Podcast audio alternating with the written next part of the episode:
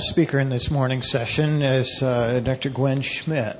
Gwen did her doctoral work in psychology at Colorado State University and now is a postdoctoral fellow in psychology at the Center for Cognitive Neuroscience with the University of Pennsylvania in Philadelphia, Pennsylvania. Uh, she currently serves as the early career scientist representative on the ASA Executive Council, though the person who will succeed her is the is Tom Roby, who just uh, is in the back row there, who asked the first question from the microphone over there. Uh, the title of her presentation is American Culture, Evangelical Subculture, and Women in the Sciences. Please join me in welcoming Gwen.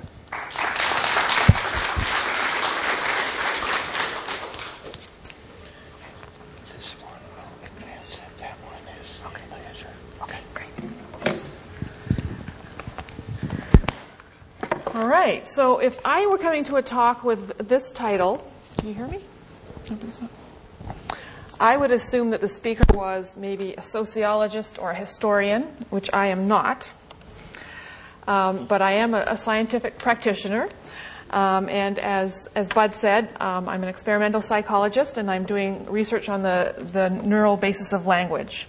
So what I'm going to present here is kind of more of a personal perspective, as I think some of the other speakers have done, based on my experience. I was a, a pastor's wife for t- 22 years. I grew up in a Christian family.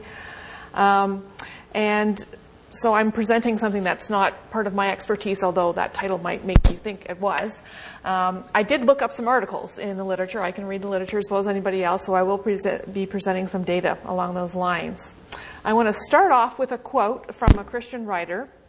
As we cannot afford to squander our natural resources of minerals, food, and beauty, so we cannot afford to discard any human resources of brains, skills, and initiative, even though it is women who possess them. And I, I took this as a starting point because I, I have sensed, due to my involvement in the ASA, that the ASA in general is very interested in, in involving women in the sciences and very much takes this perspective is that, that we want to encourage women to, to fulfill their God given potentials. Um, and so that's kind of my starting point, and I'm sort of treating this as a problem: is why are there so few women in the sciences, and particularly why are there so few Christian women in the sciences? Um, and we got some great data from Jennifer and Carolyn um, about how this all comes about. So I put here the ladder of success. Uh, we have, you know, equal number of girls in elementary school, high school, college. As a matter of fact, right now in the United States, over 50% of college graduates across disciplines are girls. I think it's something like 55%. Um, and then as the statistics that we've seen that applied to chemistry, I think they're pretty generally um, that they would they would generalize to some of the other fields that as you go up this ladder, more and more women drop off. And so we already had statistics, but I'm just mentioning that as kind of the perspective what's going on here and why is this happening.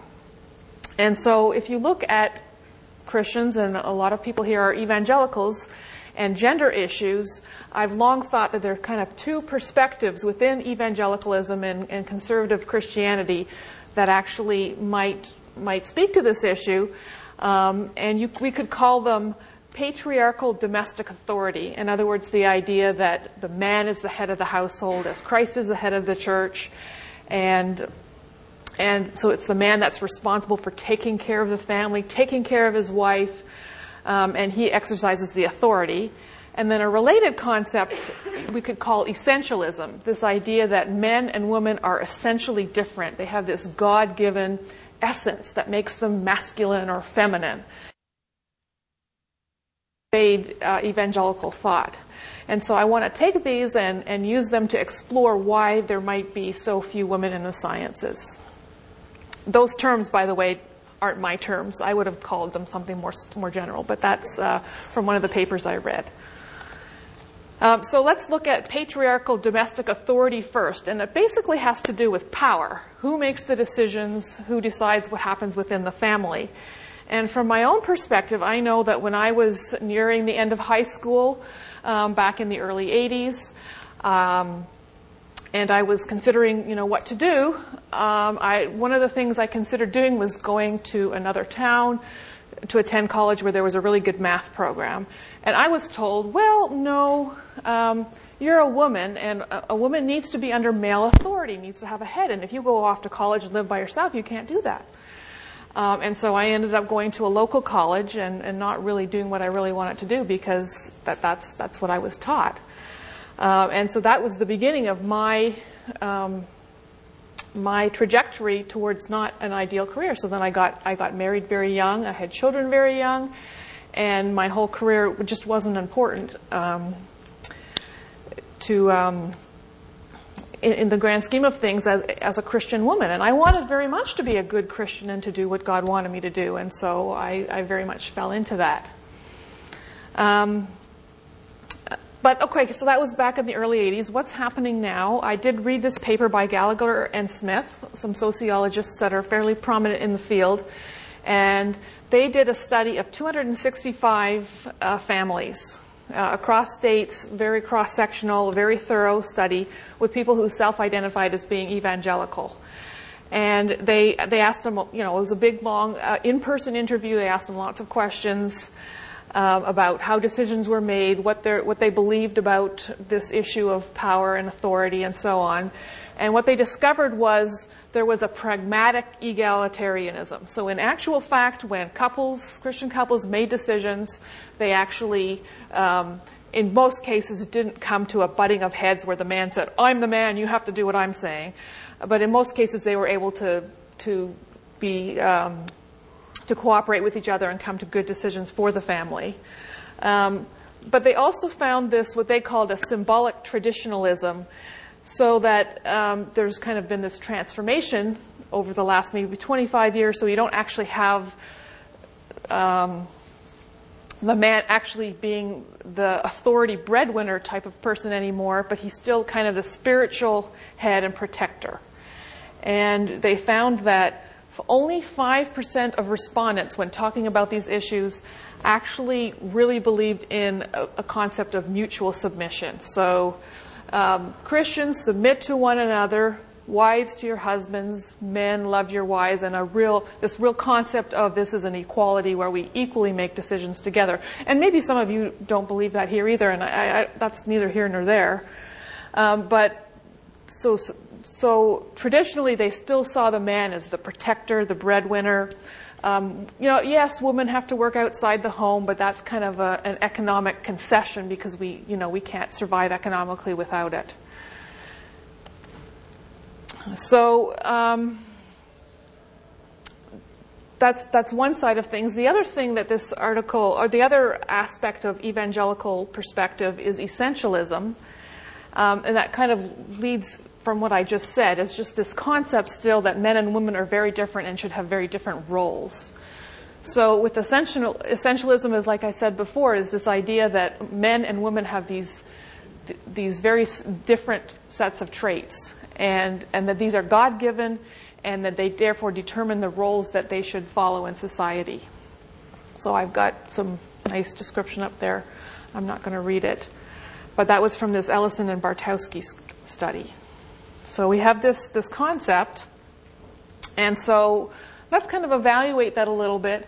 Um, you know, is it biblical? So we have this, it sort of results in this idea of this God ordained role that, you know, a woman should um, be primarily responsible for child rearing, for household chores, uh, keep the household running, and that a woman is also someone who is weak and needs to be protected and taken care of. And the man is the protector and the breadwinner. Um, the woman is the, the weaker vessel. And that's traditionally supported from all these Bible passages um, Genesis 2 and 3, Proverbs 31, Ephesians, Timothy, Titus. I'm not going to actually um, debate those issues here right now. If you have questions, we could maybe talk about it later. Um, there's many ways to understand these passages of Scripture, and there have been some very good um, investigations and exegesis of these scriptures that, that present different perspectives on what they mean. So, you know, is it biblical? Anyways, I, I personally don't think it is. Uh, you know, it's open for debate, I guess. Um, just a couple of quotes I threw here. This, these are some things that were, were said to me in my, my early beginning years. Um, a woman's primary God given function is to take care of the family, so getting a good education is not important. It's secondary. This is something that was, was said to me by, you know, by influential people in my life. Since you're going to be a pastor's wife, maybe a career is not what you want or will have time for. So it's, it's very secondary. It doesn't really count for me.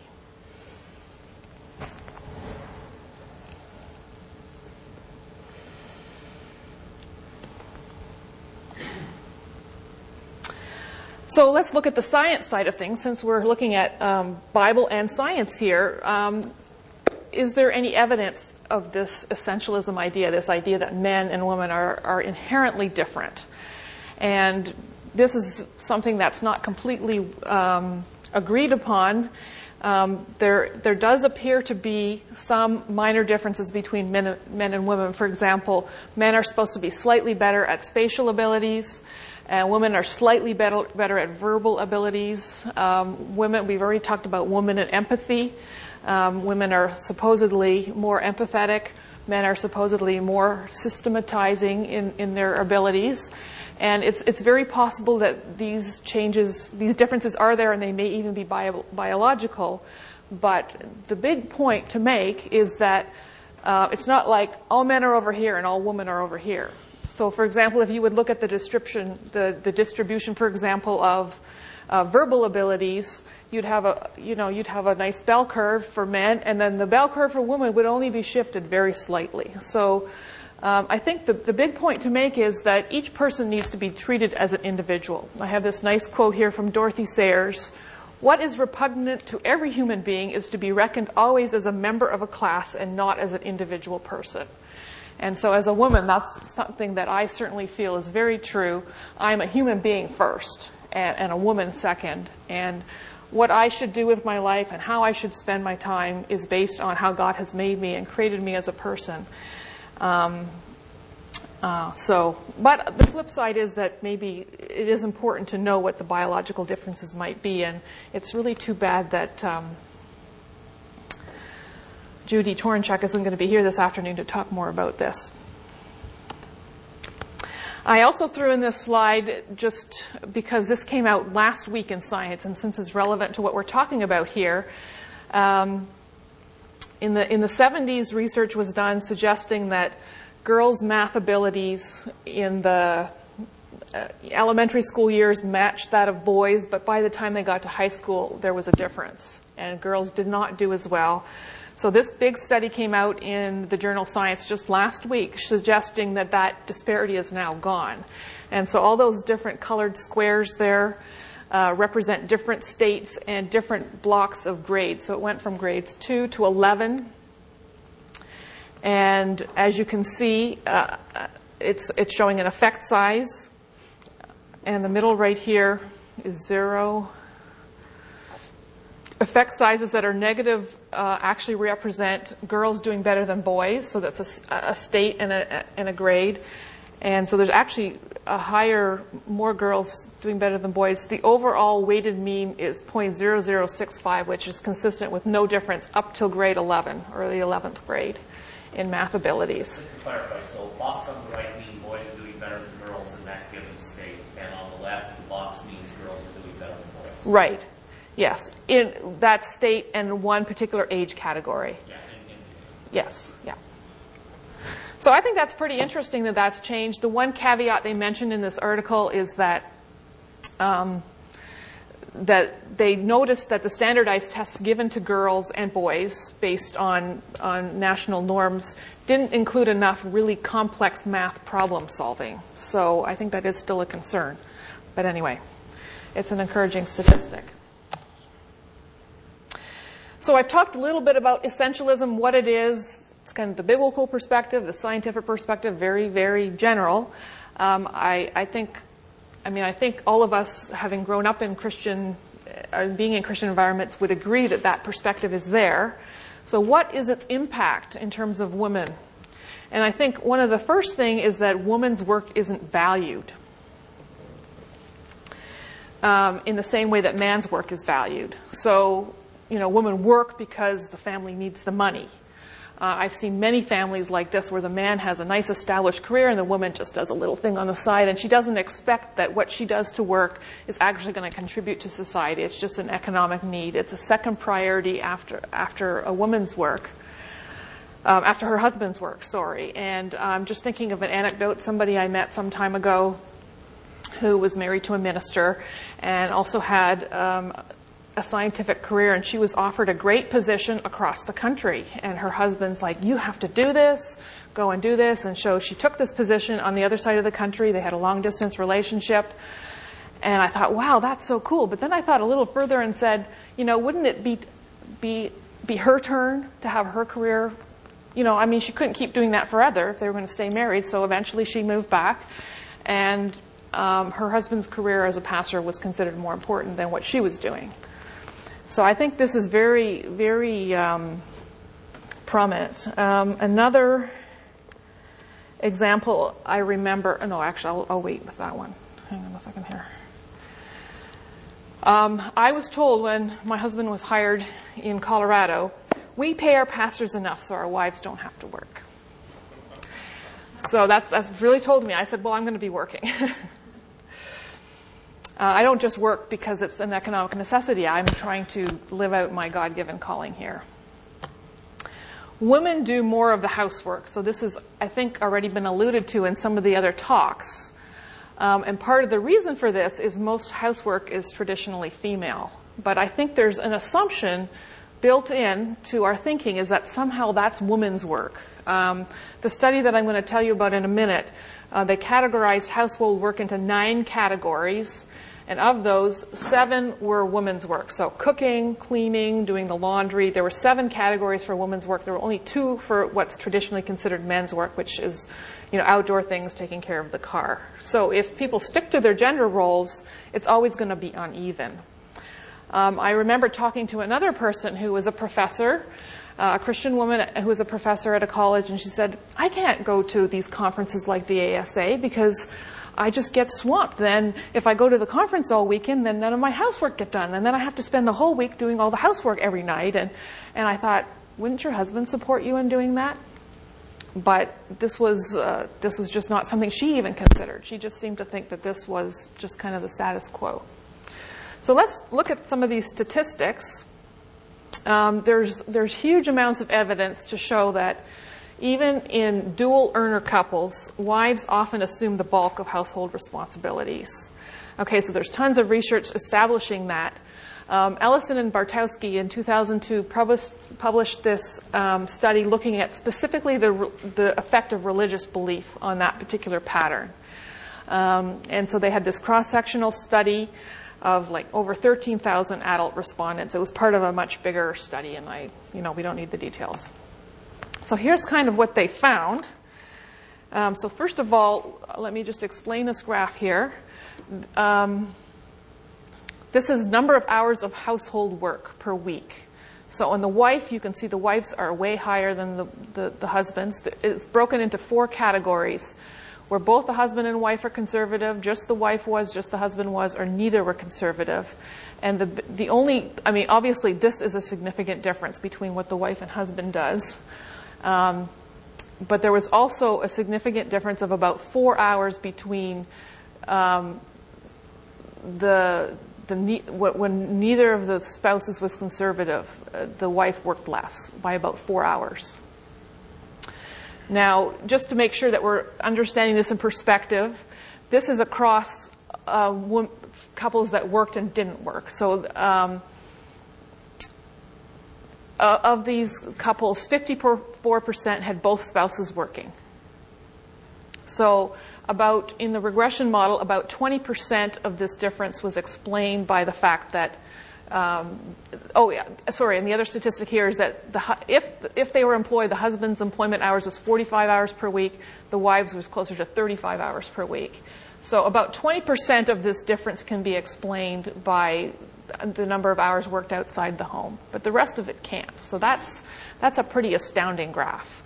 And I think this goes a long way to explain why a lot of women probably can't succeed at science careers where they have to work hard if they're doing all the housework still. All right. Okay, so the third impact of essentialism that I want to highlight is that it reinforces the idea in society that women are incompetent and that and it's actually true that both women and men believe this. I mean, I myself find that if somebody's talking about some research that sounds very prominent and interesting, my implicit assumption that it is that it must be a man. And we've been so socialized to think that men are smart and do important things and women don't.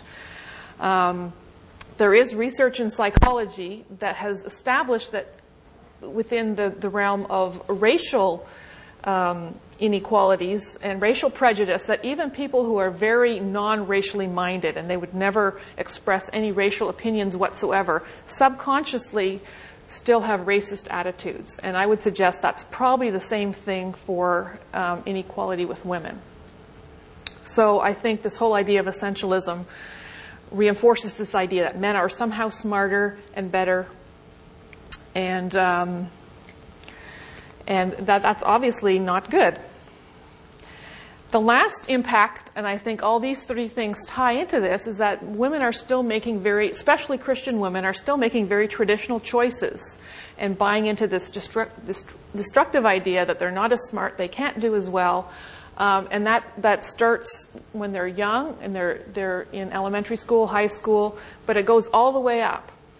And so um, that, that's kind of how I'm looking at it. And The bottom line is that women don't become scientists. I mean, they don't become other things too, but in the context of our discussion here, is that because of this idea that women are somehow weak and different and um, don't have these qualities. I mean, there's all kinds of other reasons we could discuss, but this is the, the one place that I've come to.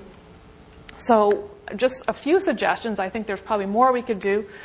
But for the women in the audience, um, and I'm speaking very much to myself here because um, I'm finishing my last year of postdocing this year. I have to go in the job market and I have to make big decisions about what am I going to do. And I was, I was speaking to Jennifer a few months ago and said, well, maybe I'll just work for a PI. And she's like, you can't do that. We need women to be PIs and, and, and take that role. But, you know, I'm already in my 40s. And so, we have this whole set of considerations. Um, but I need to consider, you know, what is my responsibility? I have the same responsibility that a man has to contribute to society, to use my gifts for the good of mankind. Um, be bold and ask and ask for what you need in terms of emotional and household support. Say no more often. Women often get asked to be the token woman on committees or to do things. I see Heather nodding there. Sometimes we have to say no. If we determine what, what we should be doing, we have to say no to the, to the good things in order to pursue the best thing for us. There is an association for women in science. I did have gone to a few of those meetings. So if you don't know about it, it's something good to check out. They have, they have meetings that are, they're encouraging to women. For the men, if you are willing to take any um, input from me, uh, if you want to support women in the sciences and women in general, learn about women's issues, um, I could, you know, provide you with some of these papers I've read. I'm going to suggest some books in a minute. Um, support the women and girls in your life. Consider in your own family situation, does your wife or girlfriend or whatever serve you more than you serve them? I think servanthood is, is something that should go both ways in a Christian family. Um, encourage your daughters to be independent and think for themselves. Give them opportunities to be leaders. Call women women, not girls. I am not a girl. I am a woman. Um, tell other people why you're doing this. Promote the idea that that women deserve um, equal status with men in in Christ's eyes. You might want to support the Association of Women in Science. In families, it might be a good idea to make charts of how, household um, responsibilities. I've um, I remember reading once in a book where um, a wife made a list of all the things that she did with the children, and she's put down taking a bath 10 hours. And her husband said, 10 hours a week giving your kids baths? And it's like, yeah, that's how long it takes. And so if you actually document, do a little diary of, of how much time you're spending, you'd be surprised at how much work it is to, to keep a household going and, and, um, and, and, and take care of children. Um, the guy that sits next to me uh, in my office, his wife just had a baby, and, and they're actually really trying to practice the equal parenting thing. So they've, they've set out a schedule some days he gets to go into work, some days she gets to go into work, and, and they share all the parenting. And um, I'm not saying that every couple should do this, but I think it should be based on the, the needs of the indiv- each individual family. And I think it, it, should be fair. If a woman is called to, to pursue a career in science, then then then that, that should that should be allowed. So here's a couple of the books that I was going to suggest. This first book, Beyond the Curse, Women Called to Ministry, basically deals with all those biblical passages in a very nice and balanced way, I think, um, and addresses them in terms of it, it, addresses it in terms of ministry, but it really addresses them in terms of women's issues. These other two books I have not read, but they are written by two of the authors that, that must be prominent in this sociology field.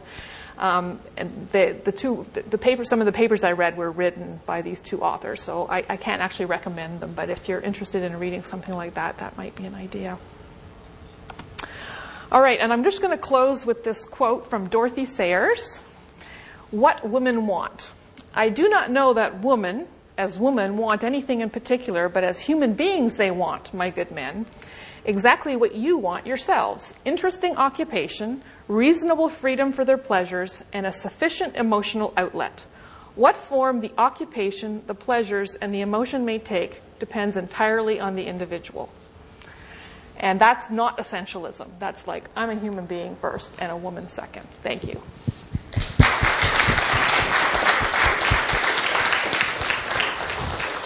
We do have time for a question or two.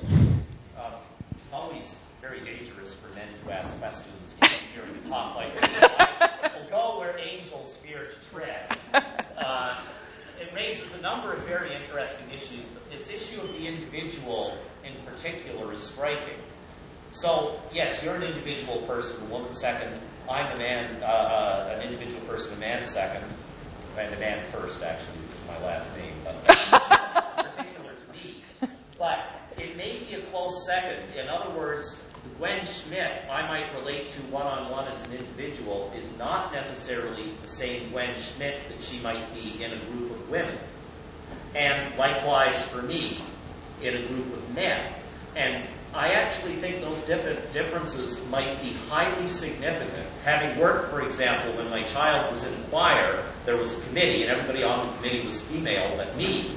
One man and a group of women, they sure do seem to behave differently to me than when I talk to them one on one. So it seems to be these renormalizing effects, and these the bell curve, sure, may be close together, but in practice they might widely separate when you put women with women and men with men. Do you have comments on that? Well, see, that's the exact danger that you fall into, is that you see a woman and you automatically make a huge list of assumptions about that woman. And I think part of the way that I feel this way is that, that in some ways I am not a typical woman. I don't have the really, well, I, I, I mean, I have pretty good verbal skills, but I mean, um, in the empathizing and systematizing, like my empathizing isn't that high. My systematizing is high. So I would rather you think of me as a human being first and try to relate to me as I am rather than say, oh, that's a woman, so she's going to be all these things. But, pra- but maybe maybe more women do actually fit that, but I don't. But in practice, our attitudes are effective. In this choir, for example, right. we're going to change the uniforms uh, the kids were wearing. Now they spent half an hour every week at least of a one hour meeting discussing all the minutiae of these uniforms over and over. If a group of guys were going to decide this, they'd do it in 60 seconds. But so would I. I mean, this, this, I mean, how many guys here would spend five hours deciding kids' uniforms? That would drive me just as much so as it would drive you nuts. This is a facetious example of the fact that our attitudes are affected by the collective. And I don't know how we can avoid it. Yeah, well, yes, I mean, so that's categor- that is a human strategy to categorize people, but that's what results in um, in um, what's the word? Well, I'm not saying all women are necessarily like. I'm just saying that these yeah. affect my attitudes, whether right. I like so, okay. Well, anyways, at this point, I guess we should. I think we need to adjourn it at this point. Uh, we have a one-hour break for lunch. And then Heather is going to make a short announcement. Yeah, as before I jump out of my seat. I would just like to draw your attention to the fact that that's how women in science feel all the time. So whatever you're seeing as being difficult for you in this choir situation is the way those of us who are one amongst a group of 20 feel all the time. And those socializations are very real both directions. So I would urge you to take that experience and try to understand what it's like to be a female in science. Thanks, Carolyn. Just really quickly, an announcement about this afternoon.